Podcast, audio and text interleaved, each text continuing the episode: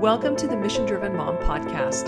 This podcast is for moms just like you who want to learn how to glorify God through finding and embracing true principles, discovering and developing your greatest gifts, and using them to serve your family and community. Welcome back. Thanks for joining me. I'm Audrey Rindlisbacher, author of The Mission Driven Life and founder of The Mission Driven Mom. So excited to have you listening in on the podcast today. Want to make sure you know that we'd like to grow this podcast. So if these have been helpful to you or informative, informative educational, please go ahead and subscribe and share these out, review them, and we'd love to have you join us in the Mission Driven Mom Mastermind Facebook group where we have an after show discussion, talk about the concepts that we go over in the podcast throughout the week. I just want to say before I get started on this podcast that because of the nature of what we're going to discuss, we're going to talk about um, some things concerning Oscar Wilde and his lifestyle that you may not want young ones to hear. I obviously will be very discreet and just mention uh, some things, but I think it's important for you to know and to have a whole picture in order to really understand the the concepts and principles that I'm going to present. So, we're talking today about how uh, knowing the principles won't save you. And I, I want to talk to you about Oscar Wilde and some fascinating things about him and his life that teach us some really important things for our own lives. He was born in 1854 to a pretty wealthy uh, family and a very well known family. You could kind of say that his mom was kind of the female embodiment of what he became. He really idolized her and fashioned who he was largely around who she was. Her, uh, his father was always unfaithful, apparently, or, or often so, and the wife just kind of put up with it. He was an ophthalmologist. She was a renowned poet and journalist, and she was right in the thick of society and had lots of parties with famous people who Oscar Wilde met. And she allowed Oscar and her his older brother into the parlor to watch the goings on. They couldn't speak, but they could listen. And she was a pretty opinionated, liberal, flamboyant um, kind of a woman. When he was 10 years old, he went to boarding school. Well, nine, I guess, to 10, went to boarding school, and he took the first prize in classics and second prize in drawing. And so he was really quite brilliant from the beginning. And then he went on to the Royal School, scholar at Trinity College, and he earned the Foundation Scholarship, which was the highest honor bestowed on an undergraduate and took the Berkeley Gold Medal for Greek and the Demyship Scholarship to Magdalen College, Oxford. oh, he was really a brilliant guy and uh, went on to Oxford, got there by the time he was about 20. And while he was there, there was a movement. Now, we get definitely more into this in level three of the academy when we're working on like worldviews and and touching on some history, doing our love of humanity stuff. But the aesthetic movement is part of this bigger picture. In fact, I have an extensive lecture on Oscar Wilde's role historically on principles in the arts. That is one of the videos in level two, actually. I just remembered that. Um, but the aesthetic movement was art for art's sake. So, really simply put, there was a movement in England at the time. William Pater was a huge proponent of it and was at Oxford and introduced Oscar Wilde to this movement. That art had no responsibility to teach anything moral. Art should be able to just be art, it should just be able to be beautiful. It didn't need to teach anything, it had no obligation to be a positive impact on society. Well, Oscar Wilde loved that, but he didn't just embrace it in terms of the arts, he embraced it as an entire worldview. It really largely matched kind of what went on at his house. It was a pretty immoral environment in his home as a child. And so he really embraces this movement. And of course, he's quite brilliant. And so he wins the Newdigate Prize and um, graduates at 25.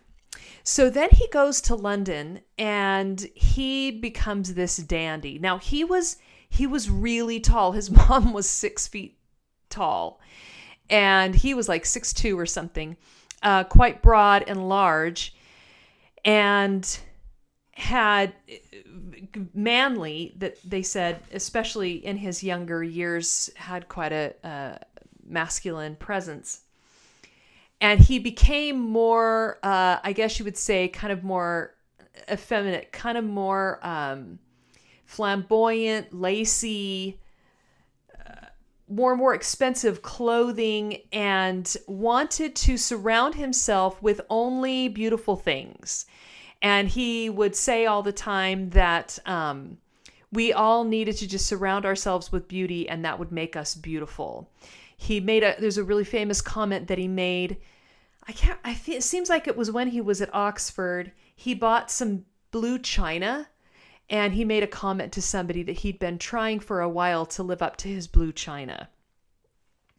And so beauty, this this if you know a little bit of history, this of course is Epicureanism from ancient Greece. It's, you know, the Stoics and the Epicurists, that theme never goes away. And society kind of, the pendulum swings back and forth. So he's part of this whole, he's caught up in this whole movement. And there's a play that's written and makes it to America. Oh, it's because it's because Gilbert and Sullivan wrote Patience. And Gilbert and Sullivan really, you know, if you've heard of Pirates of Penzance, that's them. And it satirized the aesthetic movement and it became really famous in America.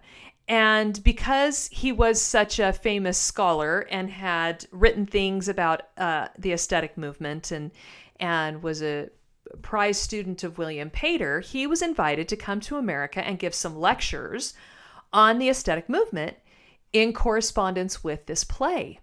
Well, at first he was kind of booed off the stage. He wasn't he was kind of dry and boring. But he put on the charm and learned to be a much better speaker and became very popular in America. Now he had always been very funny and what I failed to mention was that he he kind of just wanted to be famous. He wanted to be a celebrity. And when he went to London after college, he was able to pull that off he already had, you know, he came from a family with some money and he had important connections. He visited Victor Hugo and other important people. And um, he, he visited important people in the United States too. But before he went to the US, he had become really famous in London because he was so funny and entertaining and different.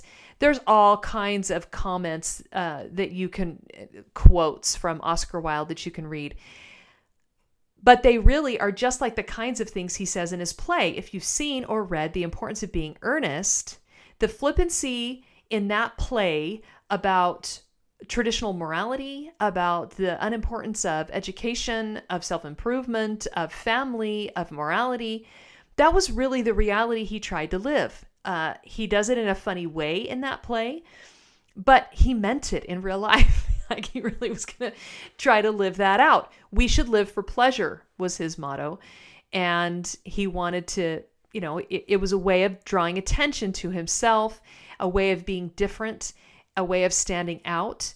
And so he grew his hair long and he wore flamboyant clothing and he had outrageous ideas that he talked about at dinner parties and he was really, really funny. So he got a lot of attention and became really famous. And so then he goes to the United States and he gives these lectures and he's there for a year and now he has a bunch of money of his own and he comes back to um, to England and a couple years later he marries Lo- Constance Lloyd. So clearly he's heterosexual. He's only ever loved women, he's only ever dated women. All through his 20s, he marries a woman, he's very happy with her at least for the first few years. And they have two boys. And it's during this time that he writes his collection of fairy tales, uh, The Happy Prince and Other Tales. And he's this super attentive, loving father. He seems to really love his wife. He really loves his sons. He plays with them. They have a great home life. And after a few years, and again, going back to his plays, if you remember, one of the common themes is in his plays is boredom. Everybody's always so bored, bored with everything. And he got bored. He loved his family, but he wasn't getting the attention he wanted to get. He was he really craved uh, public approbation and wanted attention and wanted to make something of himself and prove himself. He had married a woman of means, and so they weren't suffering financially, but he wanted to distinguish himself.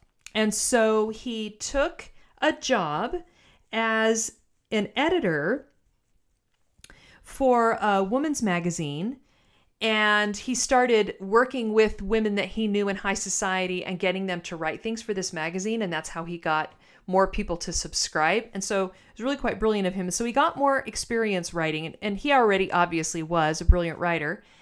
And in the meantime he starts to explore homosexuality. And in the meantime he writes the picture of Dorian Gray. Now, if you've not read it, I'm going to recommend you read it because I'm not going to give you much of a book synopsis on it. I'm going to read you a few selections from it as it touches upon his worldview of aestheticism. Because it, this whole idea that we ought to, that there's no principles. There's no laws. There's really actually no God. There's no law above our own whims and pleasures. We're here to enjoy ourselves and have a good time and have a good laugh and and and and and indulge in in the sensual things of life. And so he explores that idea in the picture of Dorian Gray. What it's meant to be, the objective of this work is to be the supreme example of aestheticism, justify the worldview and desires, and show how to create art that is beautiful and valueless. Doesn't have any values, doesn't have any truths, doesn't teach anybody anything, doesn't elevate, doesn't try to make them be, quote, better. It's just simply beautiful. And at the beginning of his book, you can see that that's really the case because his preface is just um, like sentences. It's almost kind of poetic. And it's this string of things that basically his beliefs. The artist is the creator of beautiful things. To reveal art and conceal the artist is art's aim. There's no such thing as a moral or immoral book. Books are well written or badly written. That is all. Uh, and then all art is quite useless, is his final sentence in his preface to the book. Now, of course, you can imagine this was an absolute scandal at the time, and many critics came down on it. But here is the great irony about this book, okay? So, if you know anything about it, the basic plot is there's this great artist, and he paints Dorian Gray, who was supposed to be just this exquisitely handsome man who is just perfect in his in his physique. And at the beginning of the book, we meet Lord Henry, who basically sets out the tenets of aestheticism and talks to the artist and talks to Dorian Gray through a series of conversations about what the aesthetic ideal is and why you should live your life that way. Like, for example, at one point, um, one one of the characters says, "I had a strange feeling that fate had in store for me exquisite joys and exquisite sorrows. I grew fate and tried to quit the room. It was not conscience that made me do so, it was a sort of cowardice. And so then Lord Henry goes on to say conscience and cowardice are really the same things. And so this idea about you there's not really a conscience if you in fact there's a there's a statement that's made um the only way to get rid of a temptation is to yield to it, resist it, and your soul grows sick. So, of course, the idea here again is we've got to experience everything pleasure is everything. We need to surround ourselves with beautiful things. We need to experience those beautiful things. He makes a comment that women represent the triumph of matter over mind, meaning that women are just should be enjoyed for how they look and not for anything in their heads. Uh, just as men represent the triumph of mind over morals. Now, I don't have time to get into it, but if you know much about Nietzsche and nihilism, in fact, uh, Oscar Wilde's first play subtitle was The Nihilists. It's that same vein, right? Like it's along those same ideas. This, of course, goes hand in hand with many of you you know. Um, anyway, Bernard Shaw and there's many authors at this time that are teaching these same kinds of things. But Oscar Wilde wants to make a statement in the world about this movement. He wants to put forward this worldview, and that's what this book is supposed to do.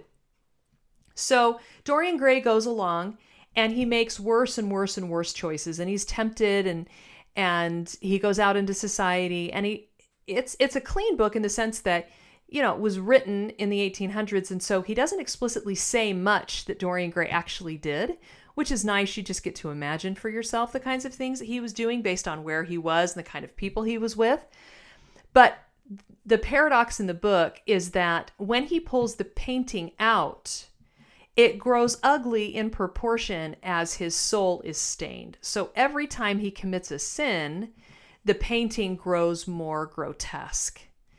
And so, even in the midst of saying there's no sin, you can't really do something wrong because there's really not a right, because it's really just all about pleasure and enjoying yourself. Oscar Wilde is paradoxically really making quite a moral statement that there are things that we do wrong and that they do stain our souls and that they do canker us. Now, at one point, Dorian Gray has a uh, has has a kind of a, a turning point, and he he wants to be good again. He doesn't like the way that he feels. He doesn't like the way that that his life is going. He doesn't want the painting to show this stained soul, and he's mistreated this woman and he realizes he needs to make it up to her and he needs to marry her and he he writes this passionate letter and he says um, I know what conscience is to begin with. It is not what you told me it was. It is the divinest thing in us. Don't sneer at it, Harry, any more, at least not before me. I want to be good. I am perfectly happy now. And so, in his resolve to change himself and do what's right, then he experiences this this kind of uh, joy and happiness and he wants to change himself and then unfortunately he doesn't he returns back to his old wrong behaviors and and and so it goes to the end of the book there's a there's a part near the end of the book where um, Wilde has the narrator say this he sought which who just talking about Dorian Gray to elaborate some new scheme of life that would have its reasoned philosophy and its ordered principles, and find in the spiritualizing of the senses its highest realization. That phrase is really fascinating. The the spiritualizing of the senses. And so whatever tantalizes the senses and causes us to give in to our senses is what is right. That is how right and wrong are now defined. He's going to create a new morality, just like Nietzsche wanted to, and it's going to be the Epicurean ideal. So he writes this book. Now, the irony here, of course, is obvious that he knows deep down inside what's actually really right and true. In fact, there's several places in the book where he talks about doing your duty and and and what you ought to be doing and knowing what you ought to be doing, but giving into the sin and, and it's eventually to the demise of the of the main character. Well, what's fascinating about this whole thing is that then Oscar Wilde goes on to basically be Dorian Gray.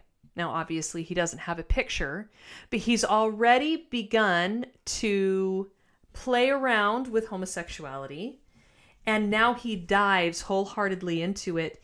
He meets Lord Alfred Douglas. He's like uh, over 15, 15, 16, 17 years younger than Oscar Wilde. He's an undergraduate at Oxford.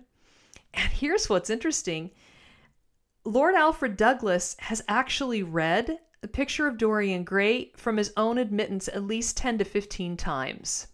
So he's ingested this aesthetic movement. It's become part of him as well. He wants to explore pleasures and other feelings and experiences. And at first, you know, Oscar Wilde's kind of hiding it. And then eventually he just completely abandons his family. He has these two beautiful boys that he's spent many years with in their younger years. And now, by the time they're getting into, well, especially by the time his oldest is getting into his teenage years, he's really getting heavily into this and just not there for his kids at all. And he lives in hotel in London and he uses the excuses the excuse with his wife that he has to write and he has to be undisturbed. So they rarely see him. In fact, he joked once when she came to him and was like, Why don't you come home? Why don't you spend some time with us? And he says, Oh, it's been so long since I was there, I couldn't remember where it was. And so the kind of flippancy that you see in his really funny plays where he makes fun of everything that's good and right in life is really kind of who he was. And that's, those plays are an expression of who he was, unfortunately. Now, the situation gets worse because Lord Alfred Douglas wants to go further. Now, Oscar Wilde, of course, blames him and wants it to be Alfred's fault that he got into more and more serious trouble. Now, of course, homosexuality itself is illegal in London at this point, okay? But it gets much worse than that so now he's he you know he's breaking the law which today we wouldn't you know societally we say it's not breaking the law to be homosexual. I still believe it's morally not okay. But um he's gone even further than that. I mean he's doing things that even by our standards today are really breaking the law. But nobody calls him out on it for a little while. And he even says himself that he just dove further in and that he just wanted more and that uh it was insatiable. And so he's living out Dorian Gray. And so I just want to pause here for a moment and make the point of what the title of this podcast is all about. And that is that knowing the principles won't save you. Oscar Wilde, even though he wasn't raised in a home that taught him good values, he knew what conscience was. And he intentionally built a life around a different worldview.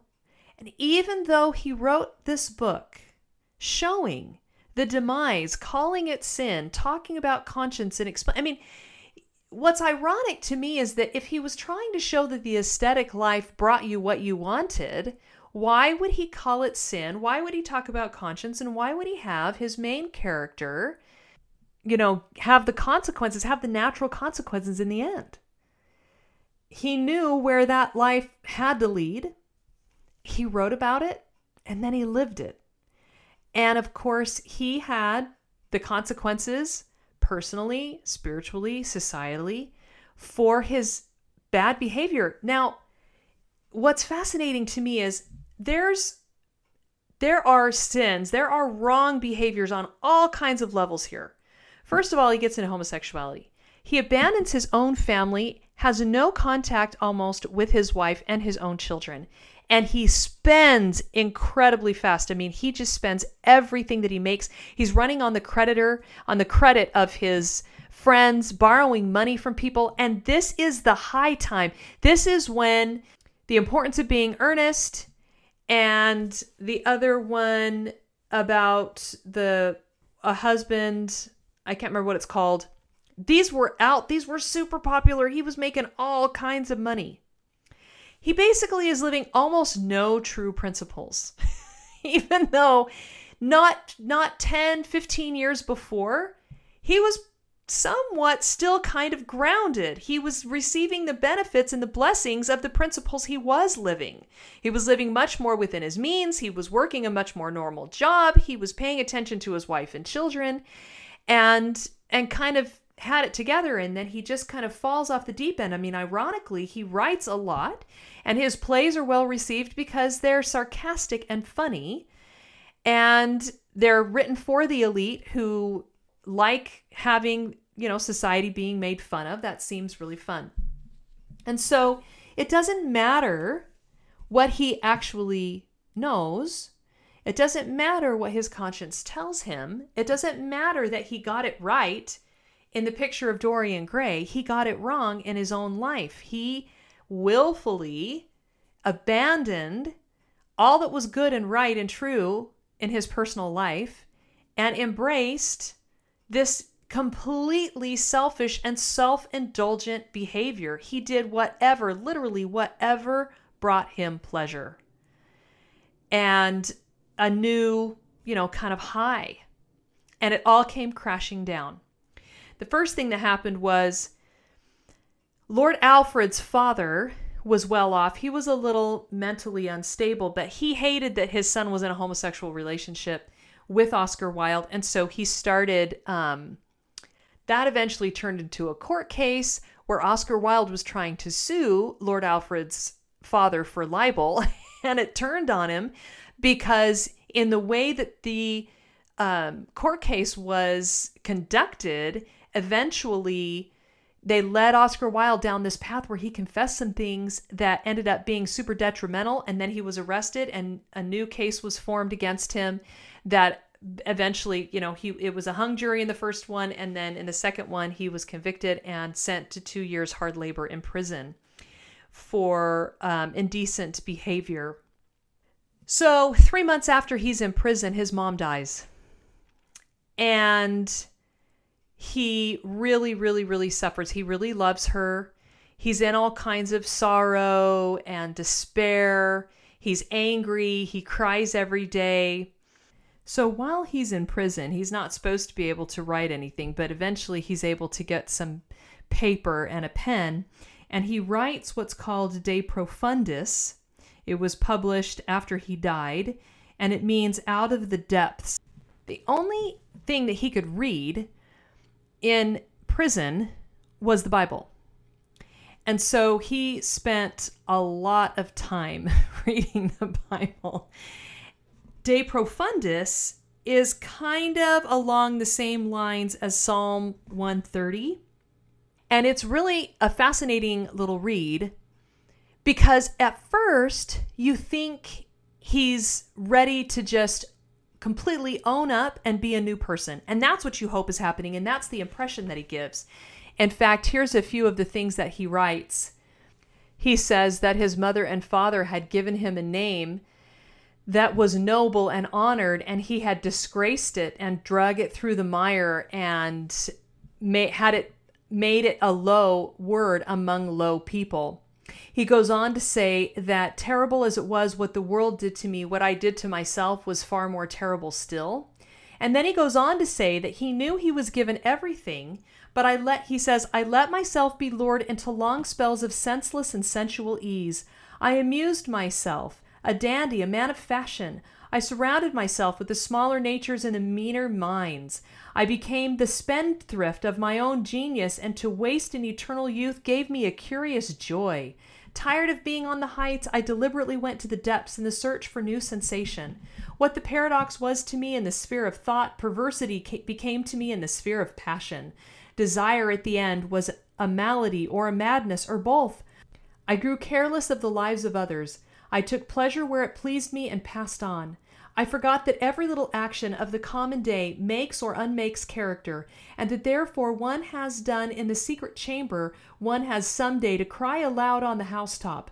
I ceased to be lord over myself. I was no longer the captain of my soul and did not know it. I allowed pleasure to dominate me. I ended in horrible disgrace. There is only one thing for me now absolute humility. And then he goes on and he spends a lot of time talking about Christ. He's read um, the Gospels over and over again. In fact, he says, Of late I have been studying with diligence the four prose poems about Christ. At Christmas, I managed to get a hold of a Greek Testament, and every morning after I had cleaned my cell and polished my tins, I read a little of the Gospels a dozen verses taken by chance anywhere. It is a delightful way of opening the day. Everyone, even in a turbulent, ill disciplined life, should do the same. So you get this idea that he has reformed, that he's going to become a God fearing person, and that he loves Jesus and all this stuff.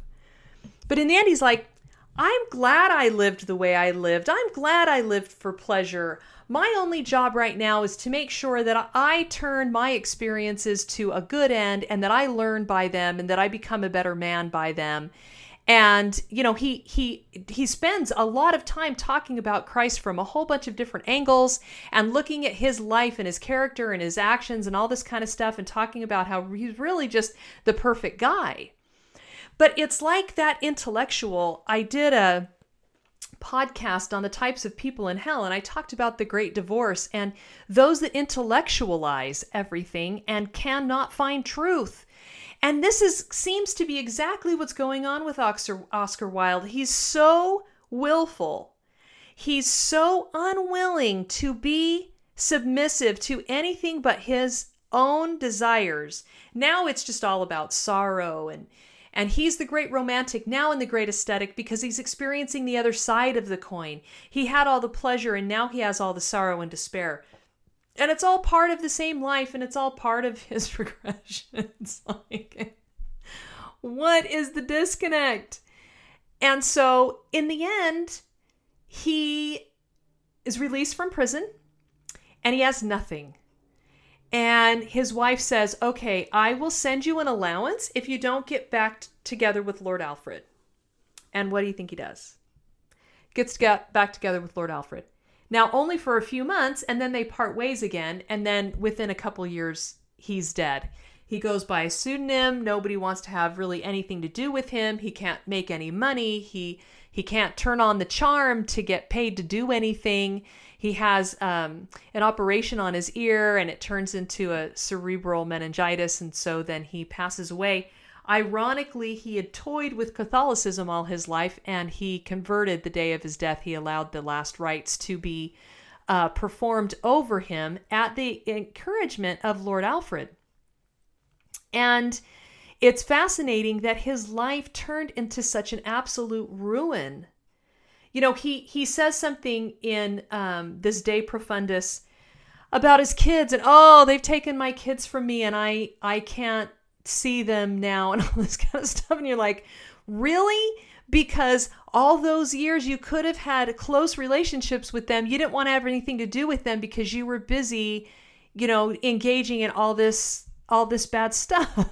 and so it's like, you know, it's kind of like the cry of the damned, you know you he he seems to see clearly that he's got to take responsibility and he's got to own up and he's got to fashion and hew his own character but he doesn't want to do it according to any laws outside himself. He doesn't want to submit to anything higher than himself. And you know what's fascinating is that Lord Alfred spent the rest of his life analyzing his own behavior and his own past um, and he gave a review. this is so fascinating. He gave a review of the picture of Dorian Gray, and I want to read to you what he said because it's so fascinating to look at these men's lives who were absolutely brilliant and had every opportunity to come to truth at any moment, but were so unwilling to let go of all of their all of the lies and all their wrong paradigms and to submit to anything else. He says now, anybody who, having read Dorian Gray, can honestly maintain that it is not one of the and and whom honest can honestly maintain that it is not one of the greatest moral books ever written is an ass. so here's two guys who are saying art's art for art's sake, and in fact, even in this last work of of Oscar Wilde's, he's still kind of, I mean, he just wants to sound smart and he wants to sound like he has it all together and he has all the answers and he's just spouting out all this stuff. And you're just like, really? Because it didn't work out really well for you. And both of you said, I mean, what was at the beginning of this book? What did Oscar Wilde say? Books are not moral, they're well written or badly written. And who loved the aesthetic movement and was entrenched in it and who was encouraging Oscar Wilde to indulge in it, but Lord Alfred himself, who is now saying that Oscar Wilde wrote one of the greatest moral books ever written. He says, It is briefly the story of a man who destroys his own conscience. The visible symbol of that conscience takes the form of a picture, the presentiment of perfect youth and perfect beauty, which bears on its changing surface the burden of the sins of its prototype. It is one of the greatest and most terrible moral lessons that an unworthy world has had the privilege of receiving at the hands of a great writer. He goes on to say, He was so great an artist that in spite of himself, he was always on the side of the angels. We believe that the greatest art is always on the side of the angels. To doubt it would be to doubt the existence of God. Which he and Oscar Wilde seem to have not believed in God. They seem to have not had that as part of their reference point when they were out there just destroying lives at their whim. So we've gone a little long. I, I'm sorry I kept you a little longer, but this is such a profound lesson to us that we can have all the truth right at our fingertips.